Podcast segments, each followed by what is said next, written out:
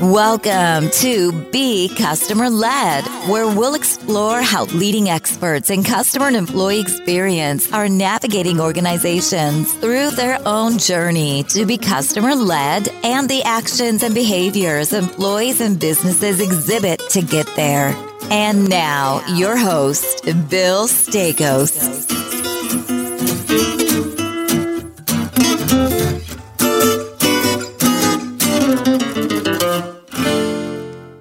Hey, everybody, welcome back to Be Customer Led. I'm your host, Bill Staikos. I've got a really special guest for us this week. Manish Goel is founder and CEO of a company called TrustSphere. They're a growth stage company pioneering work in relationship analytics in digital ONA. And we're going to talk about what that acronym means in just a minute, but I'll keep you guys in suspense. For now, Manish and I have known each other for a little while, almost two years now, right, Manish? And one, welcome to the show. I'm so excited Thank to you. have you on. I'm really excited to have you on. Likewise, um, great to be here. And, and Manish is one of the smartest guys I've ever met, and the work that he's doing is so cool. I can't wait to talk about it. And this is the type of work that you guys are going to listen to this and say, we really need this in our company if we're not doing it today. So, Manish, I ask every guest, tell us about your journey. What differentiated things in your career and led to TrustSphere?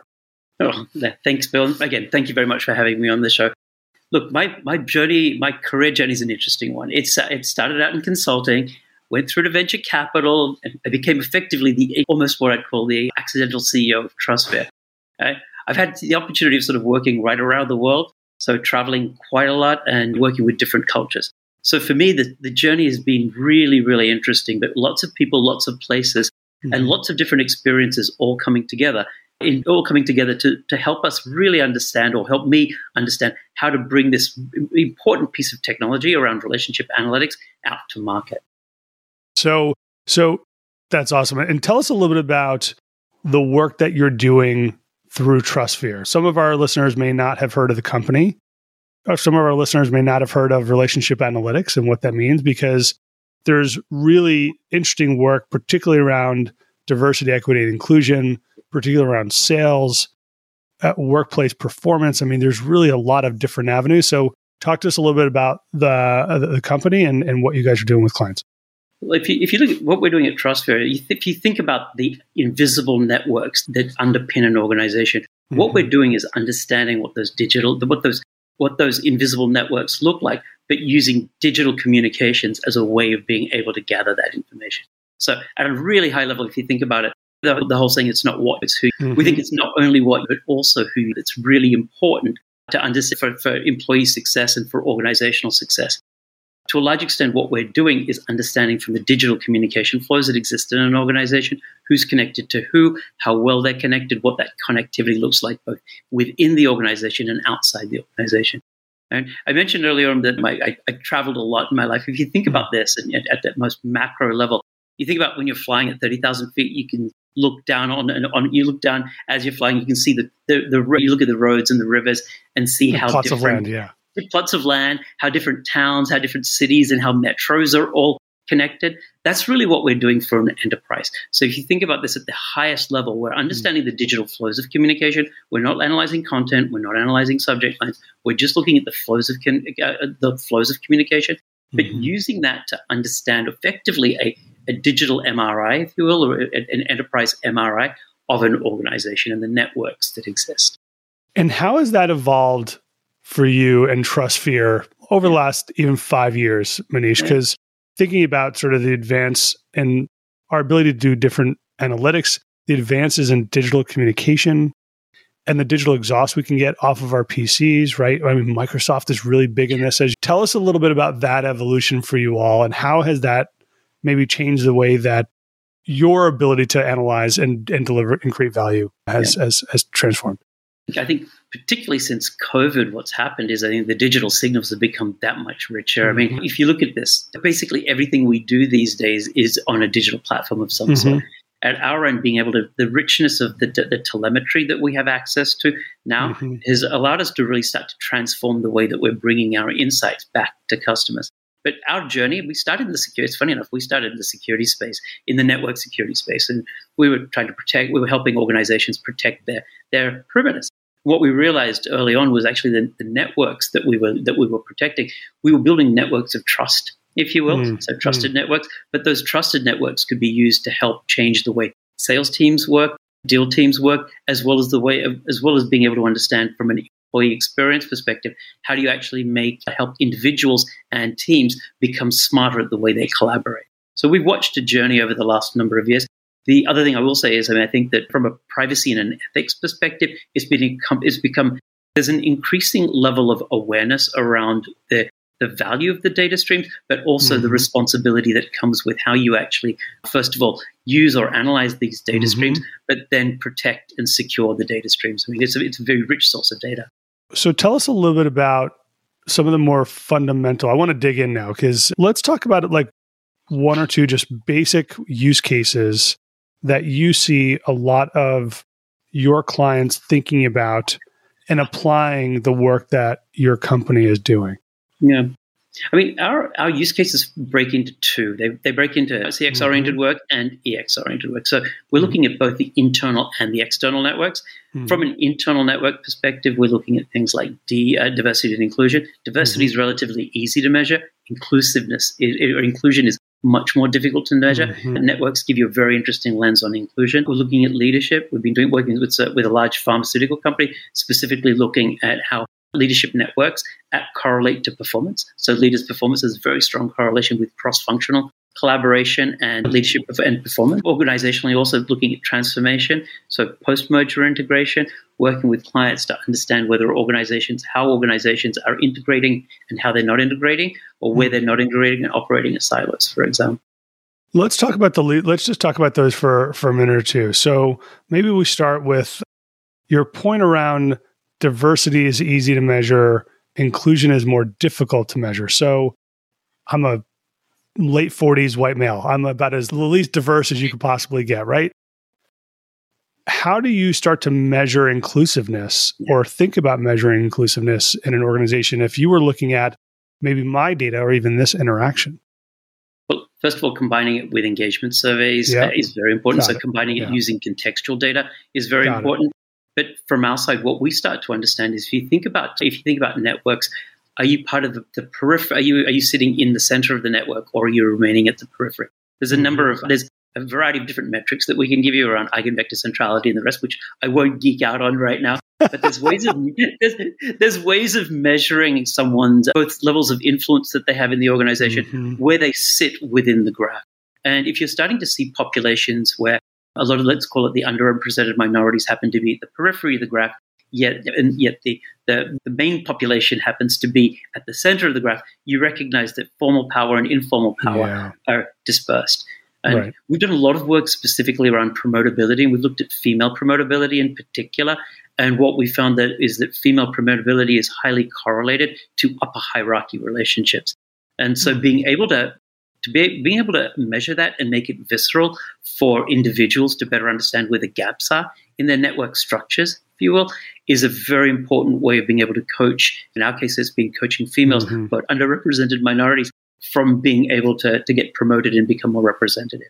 So I love that. I mean, there's so much conversation as right around having sponsors yeah. uh, at senior levels for female or underrepresented underrepresented minorities, et cetera but actually having the data to be able to prove that, right, very specifically is so incredible. And, and that's it. I think everyone knows people's, uh, uh, everyone knows they have a network and folks have networks and how connected they are, but a lot of that's yeah. intuitive and it's, it's yeah. sort of instinctive by being able to have the data that shows this and it shows it empirically, it's like a Fitbit in some ways. what it does by measuring that, it allows different people to have a common language around what that connectivity looks like. But secondly, measure that on a real time basis, or at least measure it periodically to see whether there's changes in those network structures and how they actually correlate to other outcome variables yeah. like promotability or performance or or anything else. Yeah. So, I mean, I know eating healthy is good for me, but it's until I get my cholesterol score right that you really know is it working or not. And your doctor being able to see what that cholesterol mm-hmm. score is and say, "Hey, Bill, you know what? You got to get you got to give it, keep away from those chocolates." So. and the leadership piece is interesting, and we, by the way, for our listeners, Manish and I have geeked out on this stuff more than a couple of times, and I just I always come away learning so much more when we when we chat, Manish. Talk to us about the leadership network component, not only internally, but also maybe externally too. What things have you seen there? Like, what's really important? Well, there's a couple of things that are really interesting. I'll give you one use case. I mean, we, we so first of all, I think again going back to what I'd said earlier, it's not what it's who. I think that mm. the networks that the individual leaders have, what we found across the board with our Fortune 100 clients, is generally speaking, the greater in the greater the network, the bigger the networks that individuals have, the, more the from a performance perspective, the greater their performance generally. Mm. Can I can I cut that and st- do that one again? Can we start? Yeah, let's go back. Absolutely. Sorry, sorry. Yeah. No, no, no worries. Just okay. So we'll I'll just here's note for the editor. Keep my question. Manish is going to start from the top. Do you mind asking the question again, just as a prompt? Yeah, sure. We'll go back and ask. So Manish, let's talk about the leadership component and what have you found there that's really interesting in terms of size of network or maybe even speed of growth? I mean, velocity if you're new in an organization. I mean, what, what kind of interesting stuff are you uncovering there? Yeah, there's a couple of really interesting use cases there, Bill. I mean, the first one's around new hires, and what we've what we've seen consistently with our clients is those new hires that tend to become immersed into the network more quickly tend mm. to stay longer and perform better. Part of our mission is to help individual new hires become immersed more quickly and recognize where they're not becoming immersed mm. and allow their uh, allow their managers or their coaches to help them become more immersed where they're struggling to, to do so. From a leadership perspective, what we've also found is that leaders with stronger networks and more diverse networks, and broader networks, stronger networks, and more diverse networks mm-hmm. tend to outperform, in particular around cross functional collaboration. And so yeah. I was going to say, how are you delivering that? So let's just say I'm a new leader at a company. I just joined Medallia nine, ten months ago. Are you delivering data up front so that when a new leader comes in, they can create the right onboarding? Here are sort of the power circles within the business, make sure that new leaders are meeting with these people and engaging or like or, or how how do you guys approach the, those recommendations yeah, similar along those lines. I mean, what you do is you sit down first up and have a plan, and here are the people mm-hmm. or here are the departments that you need to be connected with.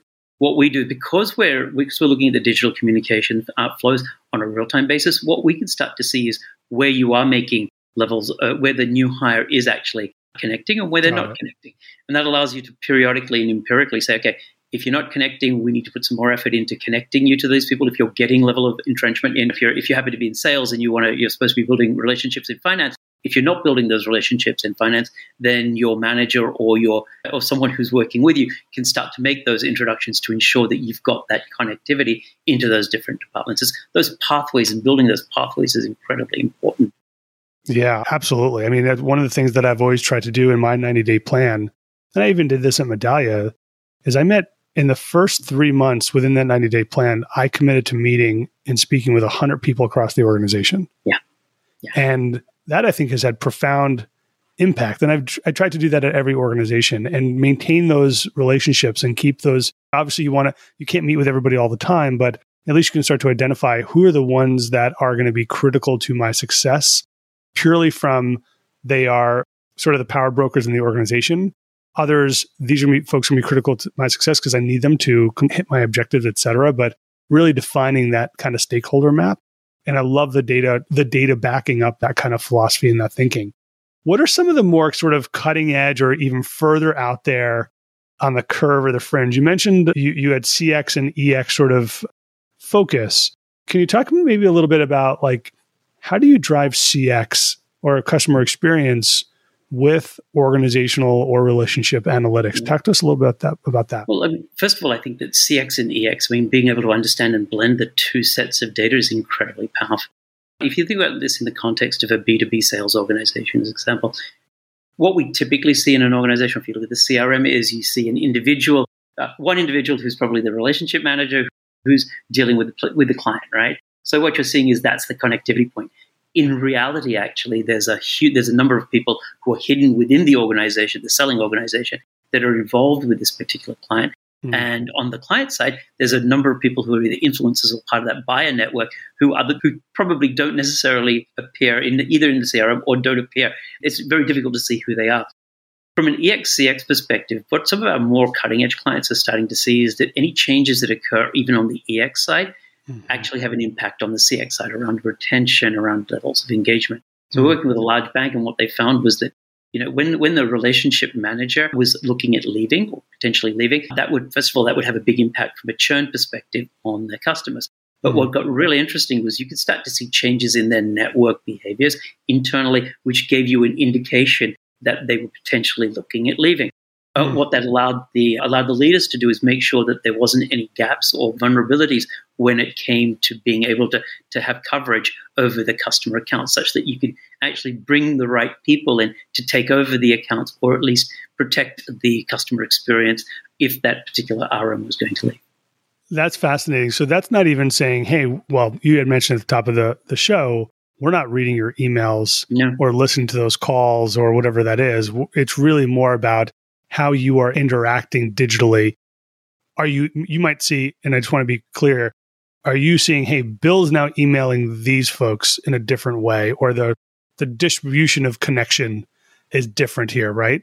It's a little bit of both. It's about activity okay. on top of the networks that you have. I mean, Got what it. we've found, what we've found through our work is that people tend to build up a cadence, and, and it's a general cadence of communication. Mm-hmm. they tend to communicate with the same people in the same sort uh, at that mm-hmm. same level of cadence. When you start to see changes in that cadence, you start to see indications. And in itself, it's not definitive or it's not deterministic, but when added to other signals, it becomes yeah. an incredibly powerful way of being able to see changes. And how are you delivering? And Manish, how is TrustSphere delivering this level of intelligence? Is it and I, and and forgive me for not knowing this. I'm not sure if we ever talked about this, but is it platform driven? Or are you just delivering the analytics and sort of reporting, or like how does that work with you guys? So it's in both. We do provide reports. So some of the leadership yeah. reports, which are done on a periodic basis, we will deliver on out as reports, as a sort of PDF reports. But yeah. the real vision of our, around what we have and what we've done really successfully, I think, is embed this into other platforms. So, for example, uh, if you look at a CRM system like Sugar mm-hmm. CRM or Salesforce, we've embedded our analytics into a CRM. And what that means is we become almost contextual data that sits on top of an account record or an in contact record. So we can start to add from the communication flows back into a contextual frame. Same thing with HCM systems. So we're working mm-hmm. with a number of HCM systems where we're taking our let's call them ONA scores and metrics and bringing them back into an HCM frame. So combining it with other employee attributes and records, which gives you a sense as to what someone's. We, we like to describe this, and interestingly enough, as everyone talks about IQ and EQ, the metrics that TrustSphere is building out is what we call RQ. It's the relationship quotient. And it's the level of the network structures, it's the activity levels on those networks, the breadth, the strength, and the level of influence, as well as the diversity of someone's network. Very cool. And just for, for folks who may not be as human capital management systems, like a workday or something like that, right? Yeah, exactly. Yeah. Let's talk about business outcomes that you're seeing with this work, like real, whether that's improved revenue, retention we just talked about. Are you using this to to improve maybe revenue and top line growth for organizations, or sure. are some using it that way? Yeah, absolutely. I mean, if, we, if you look at it, there's a couple of different ways. If you look at it tactically, what we're finding with CRM systems, for example, uh, just at a very tactical level, for every one relationship that's in the CRM, we typically find two to three other relationships that have never been entered into CRM. Mm. And the hmm. biggest problem with sales teams is sales salespeople don't like putting data into the CRM. We they don't. I, don't know why. Don't know I don't. Why. I, ne- I never noticed that. we capture that benignly and passively and, and bring those contacts back in. So if they, if a salesperson then leaves, you the, at least the relationship, there's a map of that relationship in a record of that relationship in the CRM system. So tactically, that's one. Uh, what from an onboarding perspective, we work with a large SaaS company, and what they found was they could actually accelerate time to productivity or time to effectiveness contribution by about hmm. seventy mm. percent. So they could reduce reduce it by seventy percent by giving. It was the, around the around the onboarding use case that we were talking about earlier if you give someone a map of the key relationships that they need to build from day one, it means that they're not guessing and not having to work that out themselves. They know where to go and they can start to become more effective at, uh, at driving that. So they could, what would typically take three months for a new sales rep to come up to speed could be hmm. reduced to less than a month, which was really powerful. Wow. Um, that's incredibly powerful. Oh my gosh. That's, that could be tens of millions in revenue sales. Uh, absolutely. And, it, it, and again, it's an incredibly simple but very powerful way of empowering the individual. At, and not just that, it means that you tend to retain them longer as well. All right. Now I'm going to ask you to really geek out for a minute, Manish. Mm. Beware, I, beware listeners, beware listeners. I am really curious to, to hear from you where you think this work is going over the next, let's say, three or five years. Like, what's on the horizon for this capability specifically? And what maybe are you most energized and jazzed about when you think about that? I think it's about having business in. I think the network signals that we're picking up and the telemetry that we have access to, particularly as people have moved to uh, to digital platforms for mm. a lot of their collaboration, become incredibly powerful. They're powerful in themselves, but they become even more powerful and become amplified when you combine them with other signals, mm. whether they're workforce signals from an internal perspective or they're customer signals. Um, a lot of the work that we've done so far is around B2B. It's, it's around B2B teams, sales teams, and knowledge workers. I think where this goes is we, because we're increasingly using different digital platforms, being able to bring further telemetry into, into this is incredibly valuable. So moving it away from just knowledge workers, but, but also out to field workers, I think there's, a, there's real value in that. Um, the second thing is around predictive. With uh, there's a lot of work that we've been doing in the labs around machine learning and AI. I steer back from AI a little bit. I like to think of what we do as being augmentative intelligence mm-hmm, rather than mm-hmm. artificial intelligence. Mm-hmm. But from a, from a machine learning perspective, being able to correlate set, uh, sets of big uh, big sets of data together allows you to start to become somewhat predictive or preemptive in terms of understanding where change is occurring. And if you mm-hmm. can understand where change is occurring, where issues are arising, uh, you can act. Leaders can act ahead of the issue becoming a big, a real, a real problem so they can they can nip it in the bud. And I think that's where we're taking this. How do we use the network signals that we have as a way of being able to provide that additional telemetry and that, mm. that proactive telemetry to identify where issues happen to be? So just want to, if I can maybe, first of all, I mean, the ability to peek around corners yeah, as, nice as quickly as, as much as possible. Obviously, you can't fully peek around corners, but no. but that ability, that predictiveness. So I just want to just kind of maybe bring in a real example. So maybe predicting the possibility of a customer churning yep. based on those interactions, whether they've slowed down or not, or how they've changed. Employee churn, you mentioned before, which I think is a really powerful one. In terms of that predictive piece, what else do you think might be really interesting as we start to evolve this capability? That's it's interesting. I think we're also what we're fundamentally seeing in terms of future of work is we're all working very differently. Mm. And as we're working differently, the question becomes: Are we actually going to? I mean, it, it comes back a little bit to the employee retention piece. But are we going to retain the right people? Are we actually building the right structures to make sure, whilst people are working remotely, we're being inclusive and we're still promoting the right mm. people? I mean, are we're going to start to see different groups of people who aren't necessarily being included when they're working remotely versus those who are coming back into the office where they're building the network structures more more rapidly. What does that mean for the composition of the workforce as we move forward. So if you think about this more futuristically, mm. I think the future of work, the, the, the whole hybrid, the, the whole COVID environment, the whole hybrid environment has had a huge impact on the way that we work and collaborate. And what what's the impact going to be from a network perspective on how we collaborate? I'm curious, Manish, who is typically the buyer of this capability? HR? Is it sales? Is it CX? Is it is it someone else in the organization? Like who do you typically work with? I'm curious. Yeah, t- uh, the typical buyer for us is it's either sales, so uh, mm-hmm. chief revenue officer and the team under the chief revenue officer, mm-hmm. often around sales excellence. It's the HCM uh, within the within the human capital. It's the CHRO, mm-hmm. and generally speaking, it's the head of workforce analytics or people analytics, where Got this it. becomes another piece. And the other incre- increasingly, it's around digital transformation. It's the organi- It's the the C level of exec who's being charged with digital transformation. So trying to understand change. How do we identify who the influences are in the organization? Mm-hmm. Who are the information brokers that I need to bring together to drive the change and, and drive the impact that I'm looking for? So it's those three buying centers. Really, really interesting. All right. I've got two personal questions before mm-hmm. I let you go today. One is who do you look up to in business? I think in terms of leadership, I think the key leaders, there's a couple of leaders that I really admire in business. One, someone like Stuart Butterfield, I think is doing an incredible job. If you look at what he's doing from building out diverse, he's in, really building out diverse employee, sort of recruiting diversely and bringing in non-traditional employees, I think mm-hmm. is really, it's out there, it's cutting edge. The other person I think that I really admire is uh, Julie Sweet.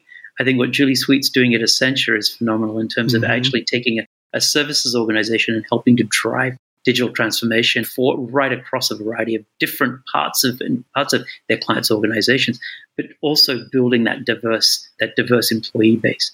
I'm very passionate about diversity and inclusion, as you probably can tell. So I think, and I think inclusion is just such an important part of how we can, we as leaders, can bring the best out of the people that we that we work with.